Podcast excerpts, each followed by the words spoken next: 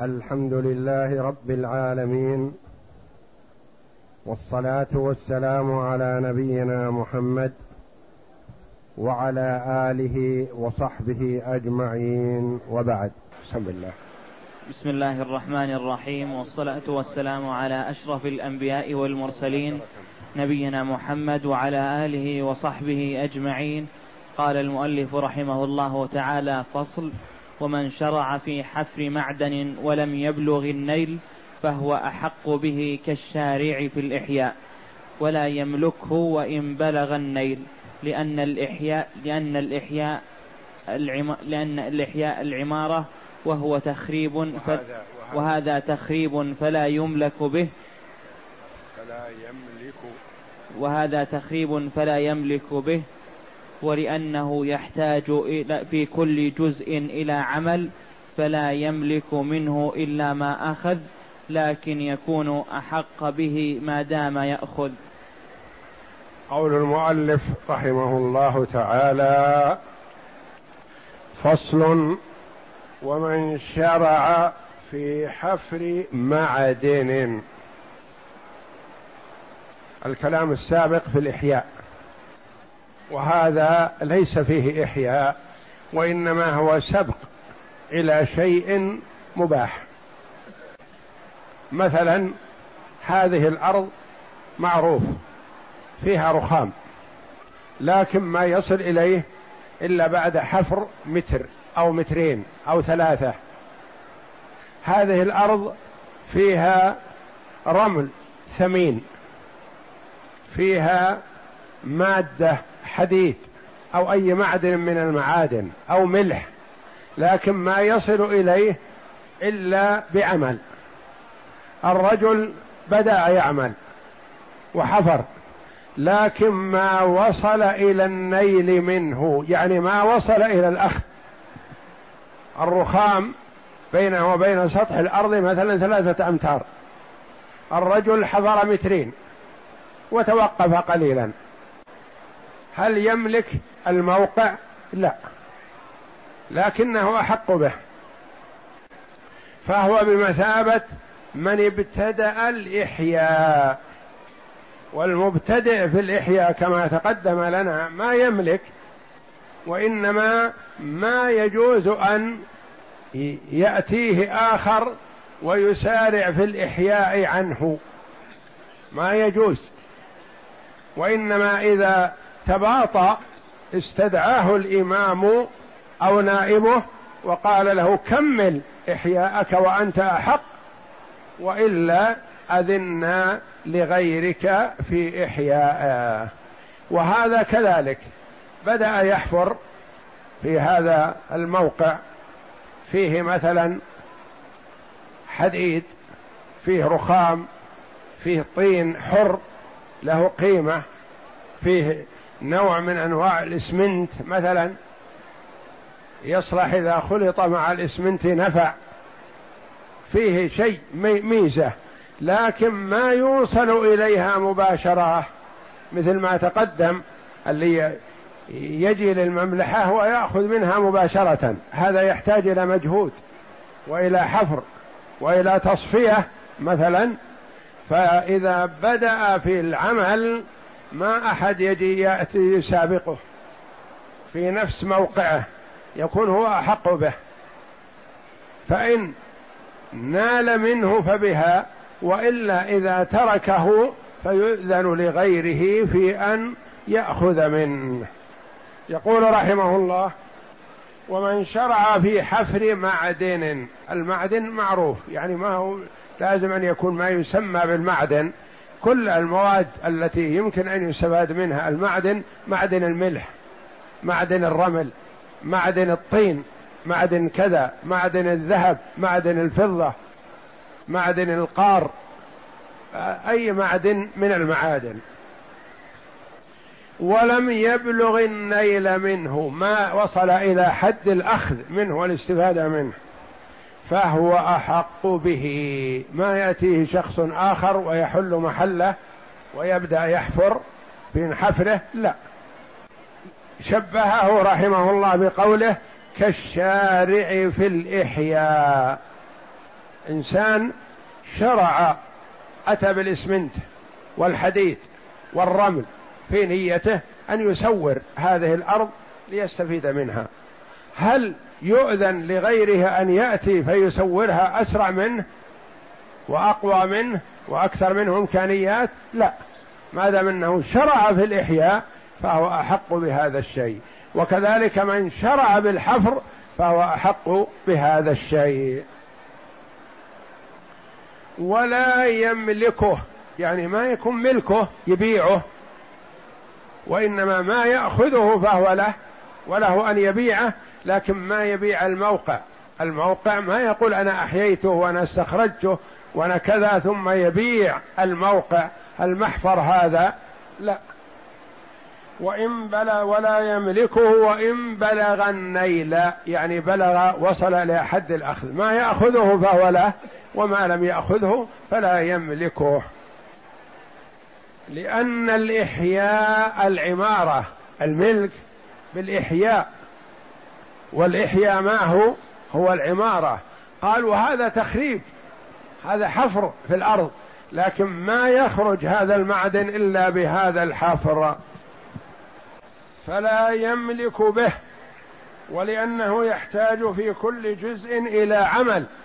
يعني كل جزء يريد أن يأخذه يحتاج إلى حفر من سطح الأرض. فهو كل جزء يحتاج إلى عمل. فما عمله واستخرج الجزء فملكه لكن يأتي إنسان آخر بجواره يعمل يؤذن له. يقول نعم.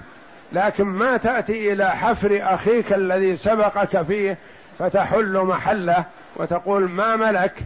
نعم ما ملك لكنه أحق. فلا يملك منه إلا ما أخذ.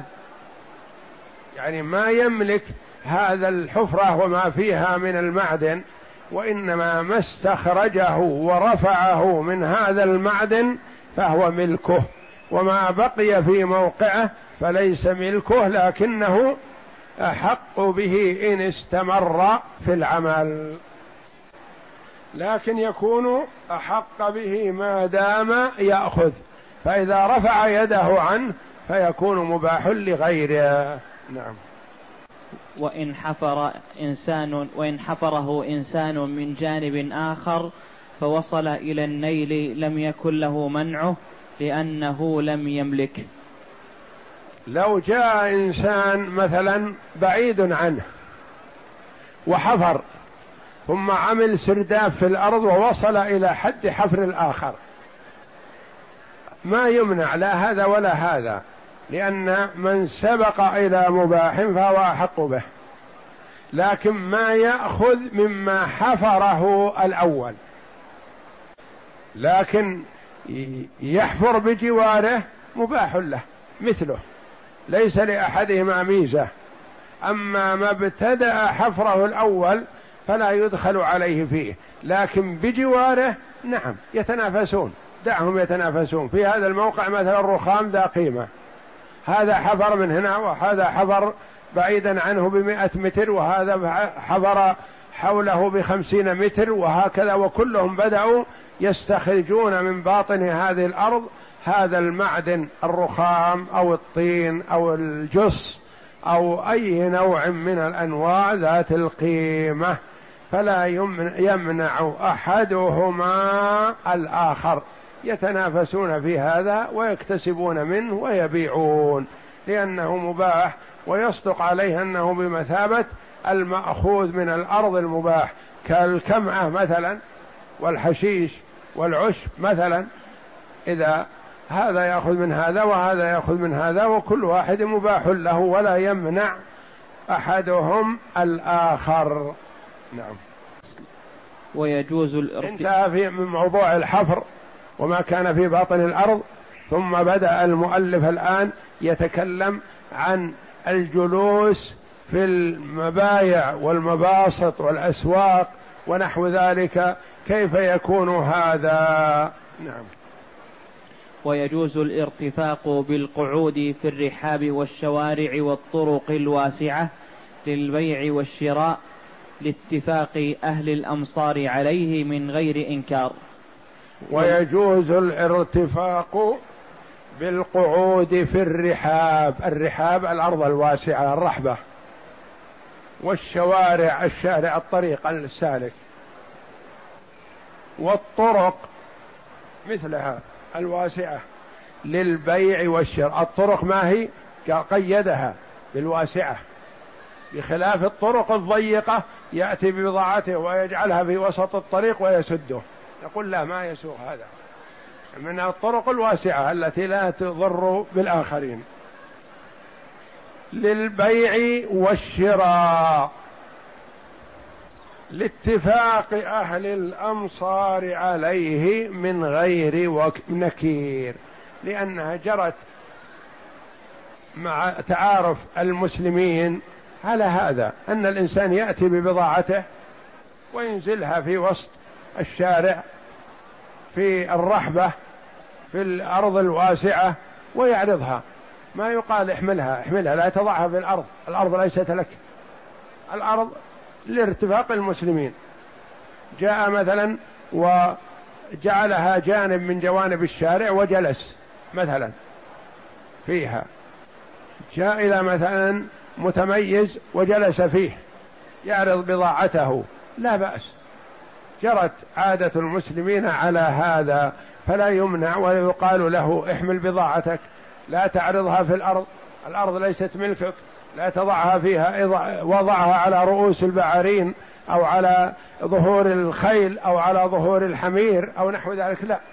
يضعها في الأرض ولا حرج وينتفع بهذا لكن ما يضيق على المسلمين طريقهم. ولأنه ارتفاق بمباح من غير إضرار فلم يمنع منه كالاجتياز. ولأنه ارتفاق بمباح. مباح يعني ليس ملكا لأحد. وهذا يرتفق به يعني ينتفع. ينتفع بهذا الشيء ولا يضر بالآخرين. ومن سبق إليه كان أحق. كالاجتياز. كالاجتياز فاللي يبسط فيه أو يجلس يعرض بضاعته ينتفع. مثل المجتاز المار. يقال لا تمر بهذه الرحبة هذه ليست ملكك. لا الاجتياز والمرور سائغ لكل أحد. نعم. ومن سبق إليه كان أحق به لقوله صلى الله عليه وسلم من مناخ من سبق.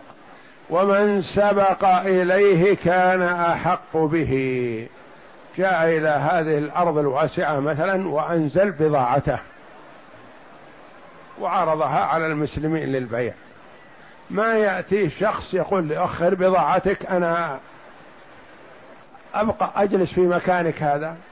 لا هذا الذي سبق إلى هذا المكان هو أحق به حتى ينهي بضاعته.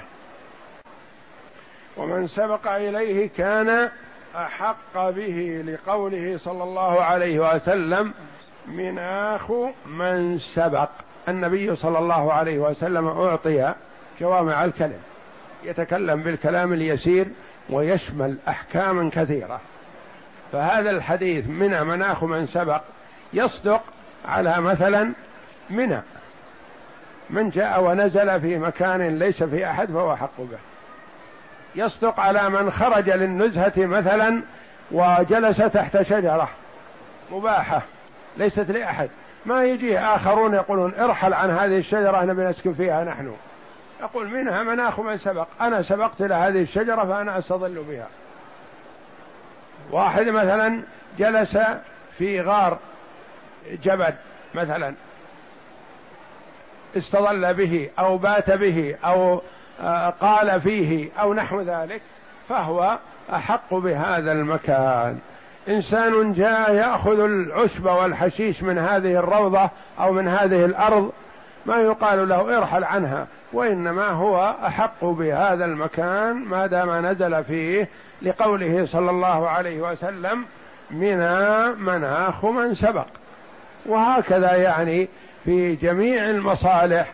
يمكن أن يستدل عليها بقوله صلى الله عليه وسلم منى مناخ من سبق. كل من سبق إلى مكان مباح ليس فيه ملك لأحد فهو أحق به من غيره. نعم. وله أن يضلل عليه بما لا يضر بالمارة لأن الحاجة تدعو إليه من غير ضرر بغيره.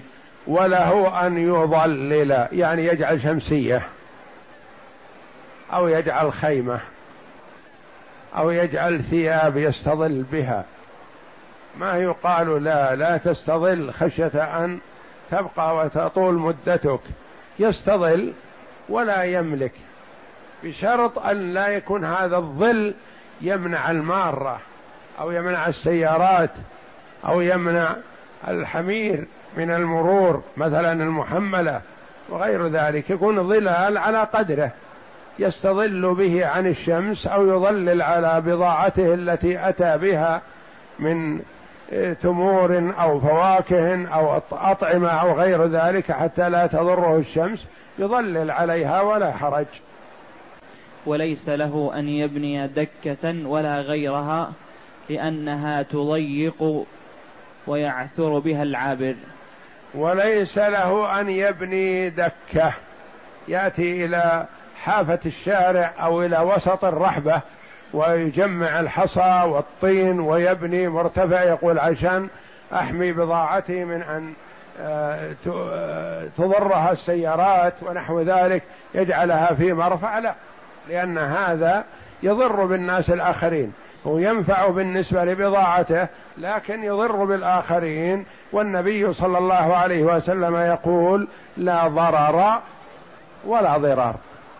ما تنفع نفسك وتضر الآخرين. لا. يكون لا تضر بالآخرين. يقول ما يجيب خشب مثلا أو كراسي أو ألواح ينصبها ثم يضع عليها البضاعة. لترتفع وتظهر للناس لا لأن هذا يضر بالآخرين ضعها في الأرض. وكن مثل غيرك لا تتميز بشيء. وليس له. وليس له أن يبني دكة ولا غير دكة المكان المرتفع قليلا. نعم. ولا غيرها لأنها تضيق ويعثر بها العابر. نعم. فإن قام وترك متاعه لم يجز لغيره أن يقعد لأن يده لم تزل وإن أطال لو وضع بضاعته مثلا ثم وضع عليها غطاء أو تركها بدون غطاء وذهب يصلي ذهب يتغدى ذهب ينام مثلا ما يقال له احمل بضاعتك أبعدها عن الشارع أبعدها عن المكان. ما دامت في مكان مناسب فهو أحق بهذا المكان حتى ينهي بضاعته. لأن يده لم تزل يعني يده على بضاعته وبضاعته في المكان وهو سبق إلى هذا المكان فهو أحق به نعم. وإن أطال القعود ففيه وجهان سبق توجيههما وإن أطال القعود أطال جلس سنة سنتين يخشى أنه تدريجيا يبني ثم يقول هذا ملكي وكل يشهد أني أنا فيه منذ سنة أو منذ سنتين. لا. وهذا محل خلاف. منهم من قال وإن أطال القعود فهو أحق ما دام رحبة وواسع. ومنهم من قال لا إذا أطال القعود ينهى لأنه يخشى أن يظهر التملك بهذا الشيء. وإن سبق إليه اثنان ففيه وجهان أحدهما يقرع بينهما لتساويهما والثاني يقدم الإمام أحدهما لأن له نظر واجتهاد. وإن تسابق الناس إلى مكان فسبق اثنان على موقع واحد. هذا قذف بساطة وهذا قذف ثوبة وكل واحد منهم يقول أنا حجزته من أجل بضاعتي وما فيها بضاعة لكن حجزه. فيقال هذا فيه وجهان. يحتمل أن يقال يقرع بينهم لأن القرعه تميز أحقية المشتركين في حق ما. والنبي صلى الله عليه وسلم كما تقدم لنا يقرع بين نسائه إذا أراد الخروج من المدينة. فمن اصابتها القرعة تخرج معه صلى الله عليه وسلم. والقرعة تكون عند التساوي أما إذا ما في تساوي فلا يكون قرعة. لو مثلا اثنان يتشاحى في الأذان كل واحد يقول أنا أؤذن. واحد صوته عالي والآخر صوته ضعيف. نقول لا هذا ما ما في مشاحة ما, ما في تساوي. يؤذن من صوته عالي. مثلا الأذان في المنارة أحدهما ثقة ورجل صالح والآخر فاسق. يخشى منه إذا طلع للمنارة يكشف بيوت الآخرين. ويتطلع على عورات الناس فلا فلا مساواة بينهم ولا يقرأ بينهم وإنما تكون للثقة. أحدهما يضبط الوقت والآخر ما يضبط فما يكون بينهم قرعة لكن إذا تساووا في كل شيء وكلهم له حق فيقرع بينهم كما أقرع سعد بن أبي وقاص رضي الله عنه في حرب القادسية. تشاح في الأذان مجموعة. كل واحد يقول أنا أؤذن أنا أؤذن. وكلهم انطبقت عليهم الشروط والمواصفات. كلهم صالحين للأذان. فتشاحوا رغبة في الأجر والثواب. لو يعلمون ما في الندى والصف الأول ثم لم يجدوا إلا أن يستهموا عليه لاستهموا. يعني يتسابقون ويستهمون قرعة. فسعد رضي الله عنه أقرع بين عدد من الراغبين في الأذان من الصحابة ومن غيرهم. لأنه ما يمكن كلهم يؤذنون ولا ميزة لأحدهم عن الآخر فأقرأ. بخلاف حالنا اليوم كثير من الناس تجده يترك الصف الأول ويترك القرب من الإمام. ويأتون إلى المسجد ويصفون في الصفوف المؤخرة ويخل ويتركون خلف الإمام يتقدم إليه الأطفال والصبيان. وهذا زهد في الخير ولا يليق بالمسلم. والنبي صلى الله عليه وسلم يقول تقدموا فأتموا بي وليأتم بكم من بعدكم فإنه لا يزال قوم يتأخرون حتى يؤخرهم الله.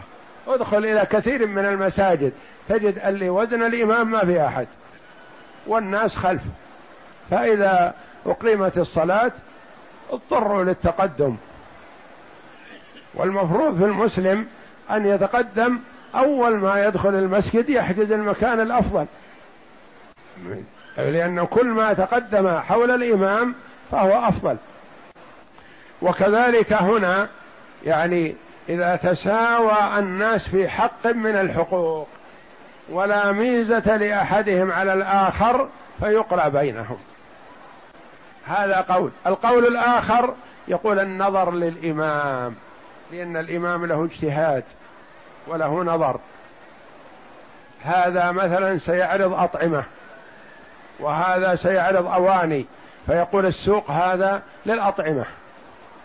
وعرض الأطعمة في هذا الموقع أولى والأواني ينتقل إلى مكان آخر.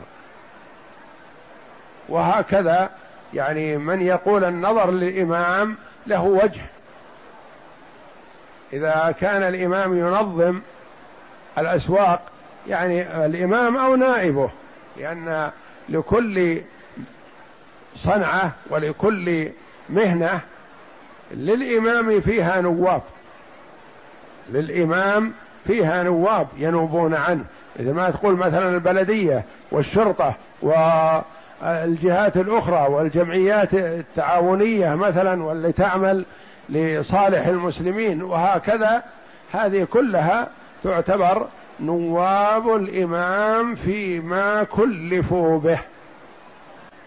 والقول الثاني يقدم يقدم الإمام أحدهما. إذا تسابق الناس وحل اثنان في مكان واحد وكل واحد يقول أنا أحق به قول أنه يقرأ بينهم والقول الآخر يقال المرجع الإمام. يقال مثلا تقول البلدية هذا أحق بهذا المكان يجلس فيه لأنه سيعرض كذا. وأنت تنتقل إلى مكان آخر.